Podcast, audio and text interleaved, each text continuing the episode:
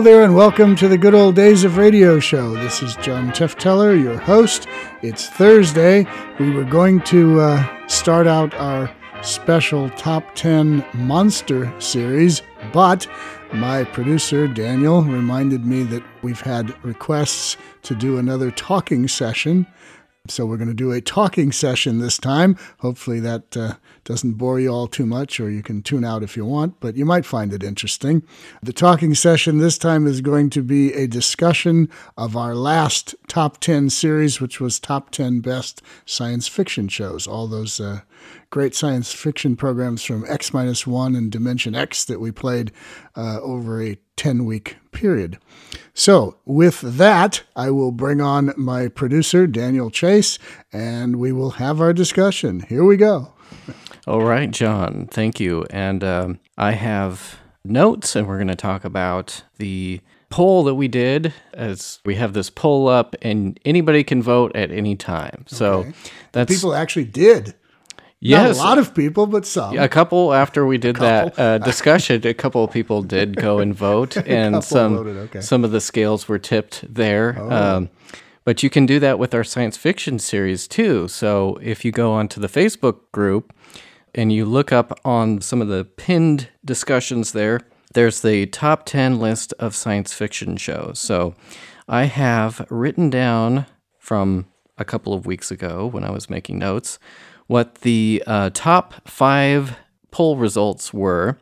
But before we get into that, Yeah, because I don't remember or I don't know, but we'll see because you'll tell me. we have a really interesting discussion today about science fiction on radio. Okay. And I think it's interesting We'll try to because make it interesting. there wasn't that much science fiction, and some of it was quite interesting. Science fiction on radio began as early back in the 1930s with mostly comic strip adaptations of things like Flash Gordon and Buck Rogers. Gordon, Buck Rogers. Buck, yes. Buck Rogers. And then that progressed into the 1940s with a bunch of kids' serial type things. Uh, Superman was one of them, and there was another series called Tom Corbett Space, Space Cadet. Yes, I'm damn familiar with that one. but this was kind of a fringe genre back then, and it was mostly known for kids' shows.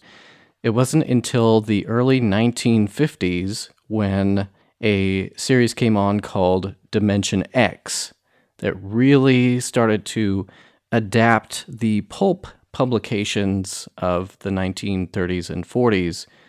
Uh, magazines such as Astounding Science Fiction and Galaxy Magazine were publishing these really interesting stories by authors such as Ray Bradbury and Arthur C. Clarke and Isaac Asimov that not a lot of the mainstream knew about until this radio series came along. Okay, that would be right because most of the public wasn't tuned into thinking science fiction. They were tuned in uh, during World War II into thinking war, but not flying saucers or men from Mars or any of that kind of stuff. But as you got into the 50s, the United, States began the space program and then the space race between the United States and Russia to uh, see who could be the first to the moon, all that kind of thing. Uh, didn't happen in the 50s, didn't, didn't happen until 1969, but a lot of futuristic talk after World War II. So uh, it went from the afternoon kid shows and kind of like Superman type science fiction into real, more realistic type men going to Mars, etc. science fiction. Now, you've said uh, even in the series that science fiction is not personally your favorite genre. You lean toward more of the horror shows. Right, but I do like some of them because some of them are very well written and very well done. And I thought that your top 10 list, your choices were quite interesting. Many of them leaning a lot into the horror genre. Of course. well, that's where I go. So For example, Perigi's Wonderful Dolls, which we'll talk about because it was one of the ones that was voted for. That's a horror show, pretty in my much, opinion. yeah. I mean, it, Uh, it, it later was almost the equivalent of talking Tina on the Twilight Zone. So. right. Which I've never seen. I've seen pictures of it, Oh but well, you need to see that one. It's an ah. all-time classic. I'm working my way through that series, but Okay. it's it's really long.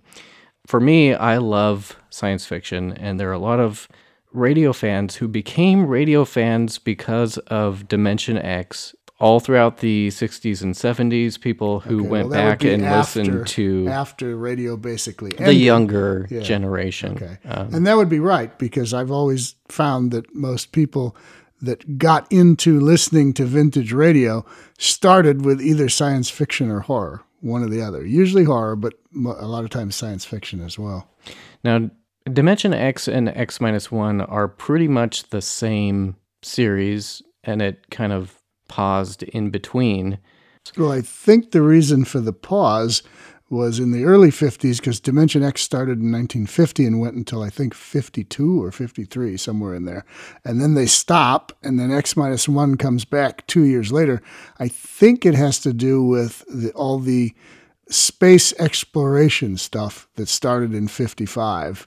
That's when they, I think, if I've got my history right, when they first started building rockets and trying to figure out what they were going to do.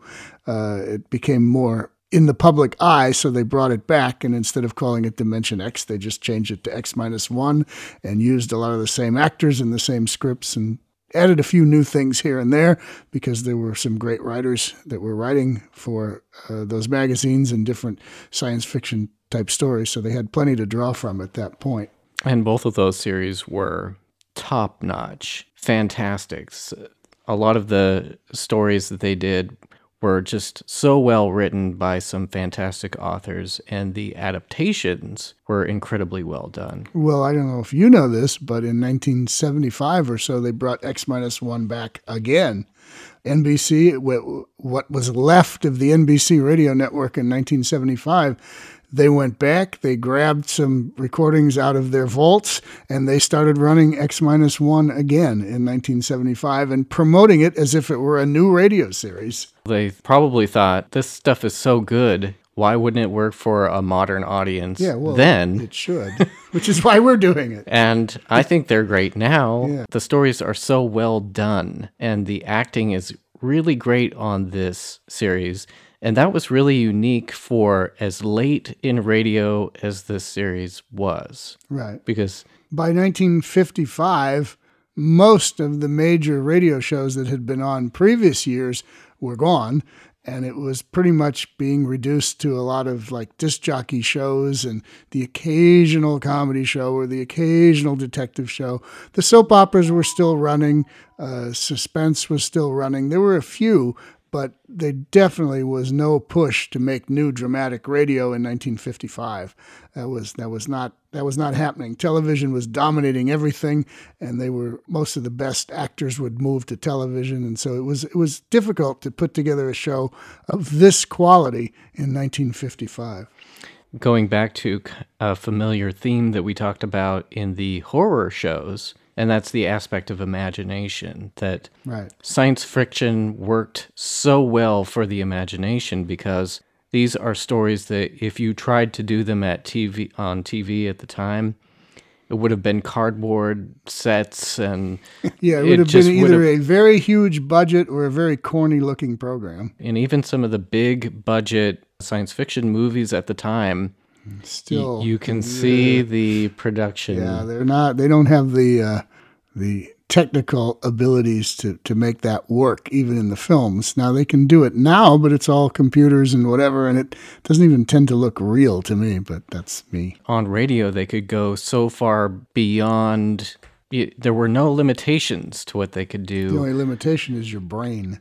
My favorite science fiction shows are those shows that take you to a weird kind of place, like they're uh, a crew is visiting a strange planet, and you you don't know what they're going to find, and uh, the sense of wonder in the science fiction genre is Well, I'm sure it inspired a lot of young people who were listening to that program and started dreaming about the future. And maybe I can go so far as to say it might have even inspired the invention of the computer, the invention of the internet, the invention of things, because if you grew up in that period and you were listening to those programs, your imagination was running wild all over the place, and you you could then figure out in your own mind, well, gee, what could I create, or what could be created, and things that people imagined to be created, all of a sudden, some years later, were actually created. you actually spotted in that one episode. It was a Ray Bradbury story where he's I forget which one, but Okay. uh, uh, them mentioned the facsimile machine. Yes. Yeah, Which is- does. Now, I don't think Ray Bradbury had a clue what a facsimile machine was, except whatever he wanted it to be in his imagination. But hey, eventually we had a facsimile machine, also known as a fax machine. Now pretty obsolete, but I still have one. Right.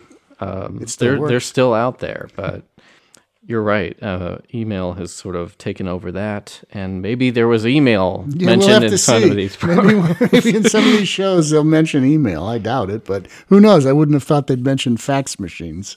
Now, do you know anything about Dimension X or X minus one? How the series was preserved, where it came from, anything like that? Well, it was a New York program. Both of them were New York programs. So NBC New York is where they originated. The recordings that exist, and I think almost all of them do. I, there might be a few missing ones. I, I'm not that well into the series to know that, but I think most of the series exists, and they would have been saved by NBC as part of the NBC Radio Archives, which is now housed at the Library of Congress. I don't ever recall in all my years of collecting transcriptions on the West Coast ever seeing a Dimension X transcription or an X minus one transcription or a master tape or anything like that.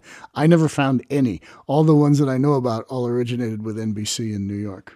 So I think without further ado, we will start going through the list here of the top five, and some of the other ones did get voted for. And if you haven't had a chance, you should definitely go check out this series. You can still go to our website, Good Old days. They're all there. goodolddaysofradio.com, and the whole thing is there. If you go into episodes, all of our individual lists are there. You can go listen to one after another.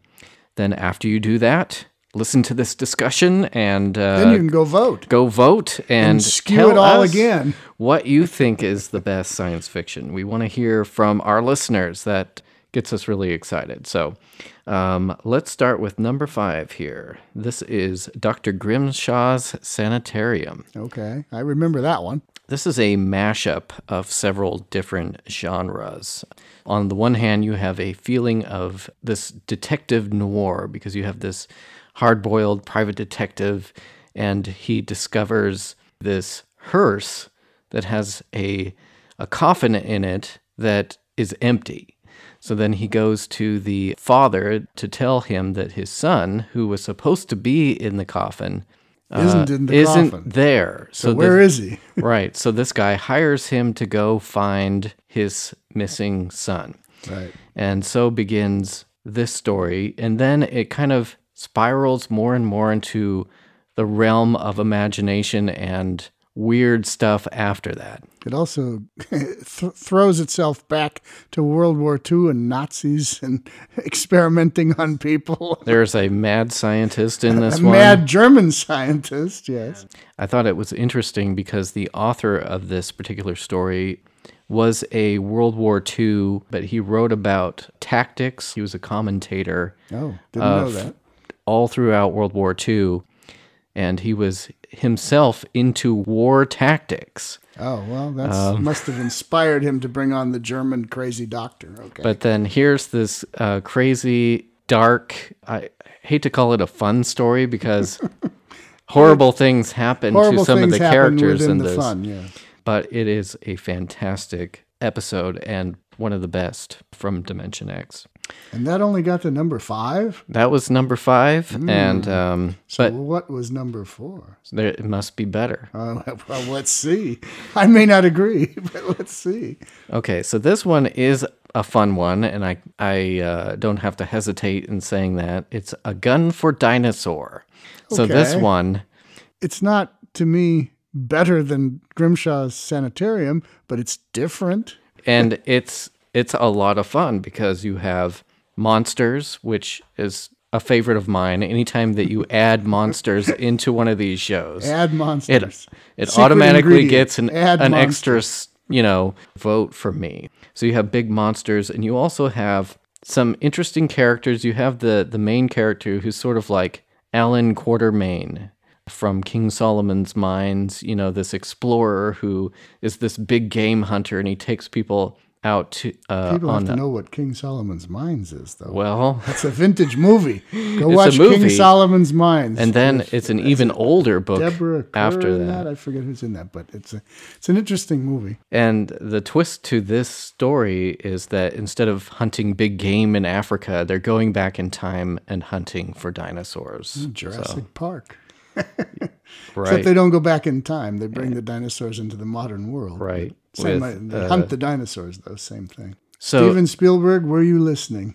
Maybe he was. I don't, I don't know if you're familiar with a Ray Bradbury story called A Sound of Thunder No. that is very similar to this. It is almost the same exact story. Oh, somebody lifted from Ray Bradbury. well, I don't know which one came Which first. Uh, one came first? Maybe Ray Bradbury lifted. Ray Bradbury, I know, lifted some ideas from vintage radio because he grew up listening to vintage radio in the 30s and was inspired by all of that and then became a writer himself in the late 40s. Well, I really admire both of these writers, so I'm not going to say one lifted from another. Okay. It was probably just a A tribute. spark of imagination from both of them. Right. It was a, um, uh, what they say, uh, sincerest form of flattery. Imitation is the sincerest form of Right. flattery, yes. All right. So now we come to one of the big ones, and that is number three on our list Brave New World. Oh, okay. Well, that that's that's one of my all-time favorite programs for a whole lot of reasons.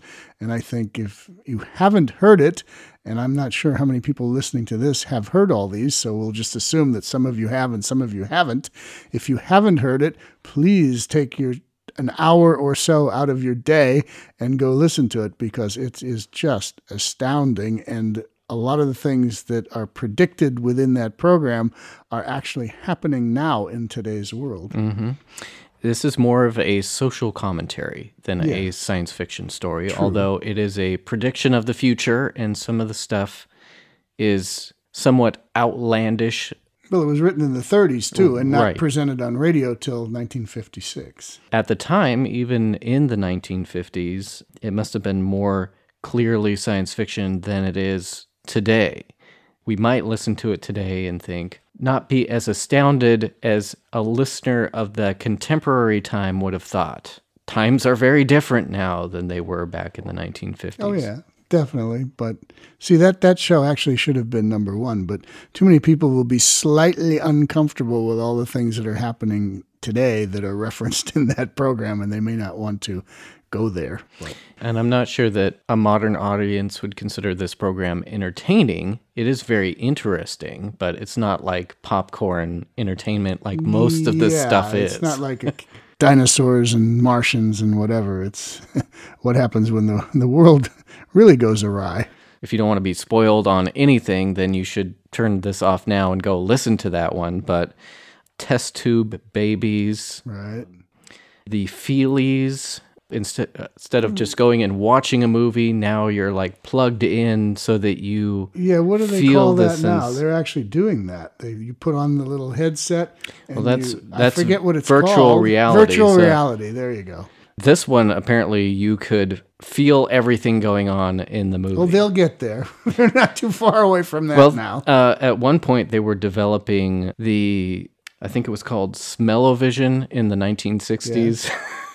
and that didn't go very far. Smell what's on the screen. Yeah, okay. Mm, Doesn't sound appealing to me, but Well, you know, and I don't think that it it's like kind of like 3D movies. It, it didn't quite work out as it sounds like a great idea, but um, there are uh, things which at the time were more fringe concepts, like free love, for example. yeah, Um, that's definitely in there.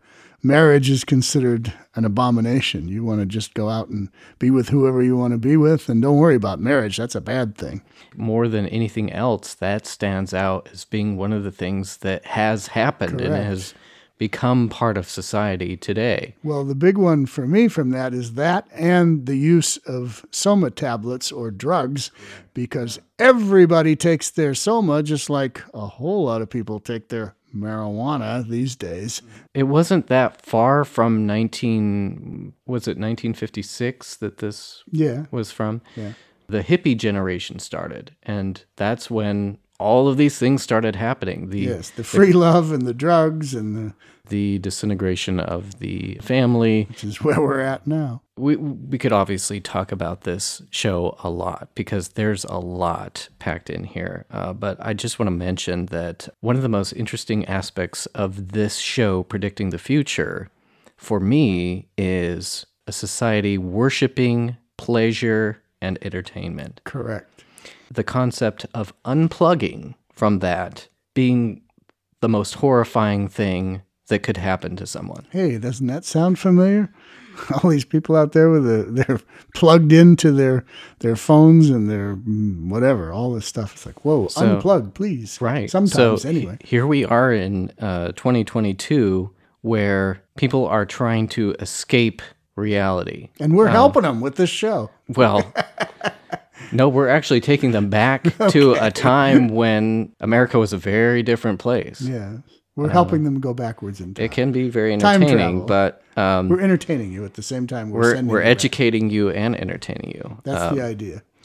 Making you think about what's going on today versus what happened years ago and how it all kind of works together for not so good sometimes. Are you at all familiar with the new metaverse that is being developed by Mark Zuckerberg? I'm not really familiar with it. I went to a conference in Portland, Oregon, a few years ago uh, for a, group. It's called um, ARSC, Association of Recorded Sound Collectors, or something like that. Anyway, and they have record collectors within this group, but the majority of the group are people who work in archives and government institutions and places like that where all this stuff is allegedly being preserved and documented. I say allegedly because, sorry, most of them don't do a very good job at it. But the reoccurring word and theme at this conference, which drove me up the wall, was the word meta.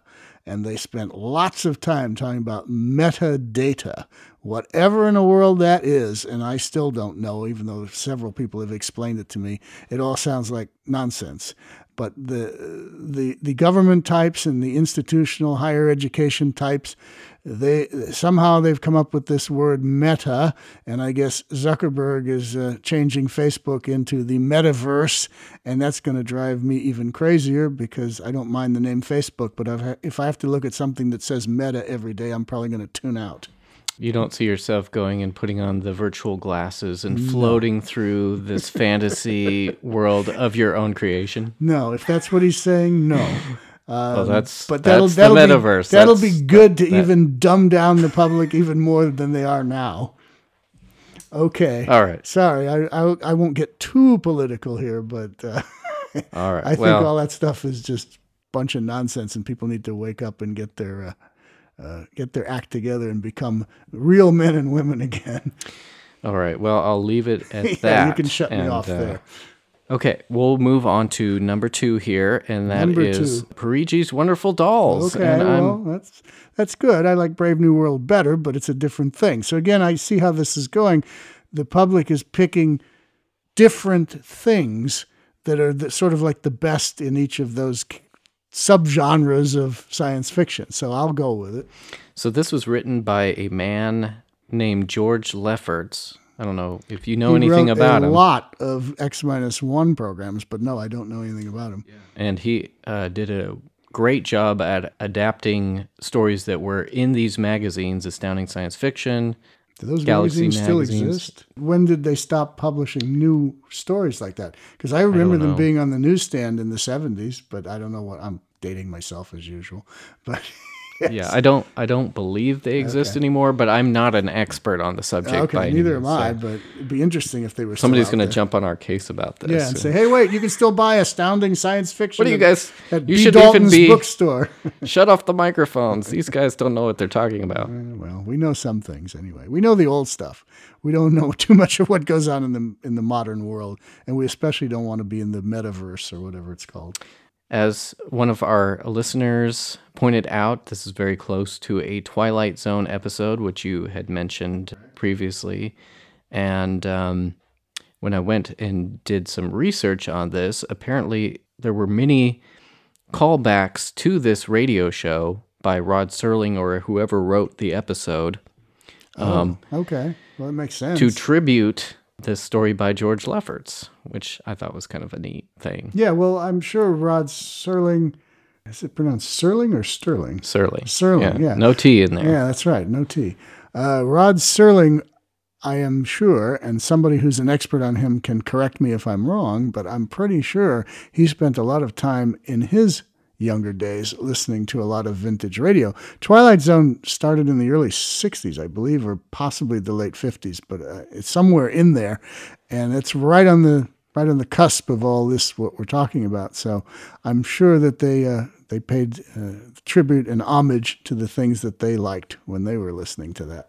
Um, it's a scary show. You should go listen to it if you like kind of creepy. Um, Go listen to that, and then go watch Talking Tina on Twilight Zone and see the, the, the similarities.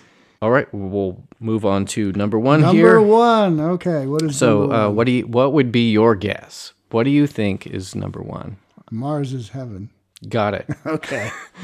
Mars All is heaven. It made it. when I was growing up and listening to all this stuff decades ago and collecting it, well, that was one of the first episodes of that type that I heard.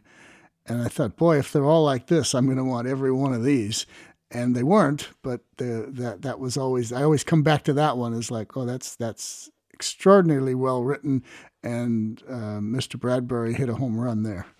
Yeah, and that has elements again of the horror part of it, uh, with the sense of nostalgia be- Right. and science fiction mixed in. Ray Brad- All rolled up in one. Ray Bradbury was very different from all the other science fiction writers because he did not write hard science fiction, what we call hard science fiction, which is with as much detailed hardcore science in it as possible. These were more fantasy with they're going to Mars or something, but you have he kind of played loose with the rules. If his guys were going to space or if they were going to Mars, they could always get off the ship and breathe the air and stuff like that. And that wasn't always the case, you know. There's this misconception that all science fiction of the time thought you could just get off the ship on a strange planet like Mars and breathe like we did. Yeah, they, Not they the weren't case. exactly consulting scientists at the time. Uh, but Ray Bradbury was much more interested in the human element of his stories. So Almost family style in a way. I would call that nostalgia because when he Okay. gets into that mode of suddenly they're like in the Midwest, you know, Right, the iron deer is on the lawn. it's and- all things from their memory. Right. In so many of his other stories, he gets into the human mind and memories and things uh, in a very visceral way that you remember as a child. well, Ray Bradbury himself, because I did meet him and have a few conversations with him, was very much nostalgia oriented. He grew up in the 1930s. He watched the Universal horror films on the big screens of the 30s. He listened to Buck Rogers uh, and Flash Gordon. He watched those serials in the movies. And as he grew older, he became very fond of that, going back and referencing that material. And in the 70s, he was part of a group that was dedicated to the preservation and enjoyment of the Vic and Sade comedy show. He would attend a lot of the nostalgia type events in Southern California. And all the while he was doing that, he was still writing his books. Something Wicked This Way Come was written during that time period, and still selling lots of books and still spending a great deal of his life reflecting on his previous decades and the things that were important to him back then. Um, and I think out of this list, Ray Bradbury, what was I going to say? Well, he his, out of the top ten, he I think is the author of four or five. Of them. Yeah, that's that's it. He was perhaps the most adapted of all of the different science fiction. There were many popular science fiction writers of the time, but his stuff worked particularly well for radio for some reason. Okay, well, that does it. There's Does your it? We got to the top five, and I guess I can, in a way, agree that that would be the top five. We might want to, for those who didn't go look at the list. What are the other five from the, the t- six, seven, eight, nine, and ten? See if I think something somebody made a mistake and they should move one up a little bit here. The one that comes to mind that you mentioned that you would be voting for, but I don't think you ended up doing was Time and Time Again. Oh, uh, yeah. How did how did that not make it in there? Well, I'm surprised that didn't make it either. I thought that would be up there, and to me, that's superior. and maybe even I forgot to vote. Uh oh. I rarely do that, but okay. I think you did. I think it was Mars is Heaven or Brave New World or one of Oh, those. I probably picked Brave New World. Yeah. Okay. But Well, time that- and time again is an essential program. All right. Okay. So that'll do it. So Uh, for me. we we have covered the top ten, all of it actually now, and uh, given our little commentaries. So hopefully you found this entertaining, and we will start a new series of top tens, and it's going to be similar to what we did with top ten uh, horror shows. This one will be top 10 monsters. So we're gonna, there were some monsters in the horror shows, but these are going to be outright monsters. So we have Daniel's favorite thing, add a monster. So that's Yeah. add a monster and everything gets better. We sort of collaborated on this list a little bit. Um, Yes. Monsters are one of my favorite things. Okay, so I- monsters next Thursday. Stay tuned, or no, stay tuned. And Tune in again. I I have to just one extra thing because I know I'm not going to be able to say anything uh, for another 10 weeks or so. Well, you could, but okay. Yeah, no, I don't want to. Um, Radio had some of the most interesting and imaginative and fantastic monsters ever conceived Okay. that far exceed anything done in the movies and on television. So I would I would agree with that. Now, getting people who are young who like to go watch slasher films and things like that, getting them to sit down and pay attention to a 30-minute radio program is not always the easiest task, but when you bring in the monsters, that's your best shot.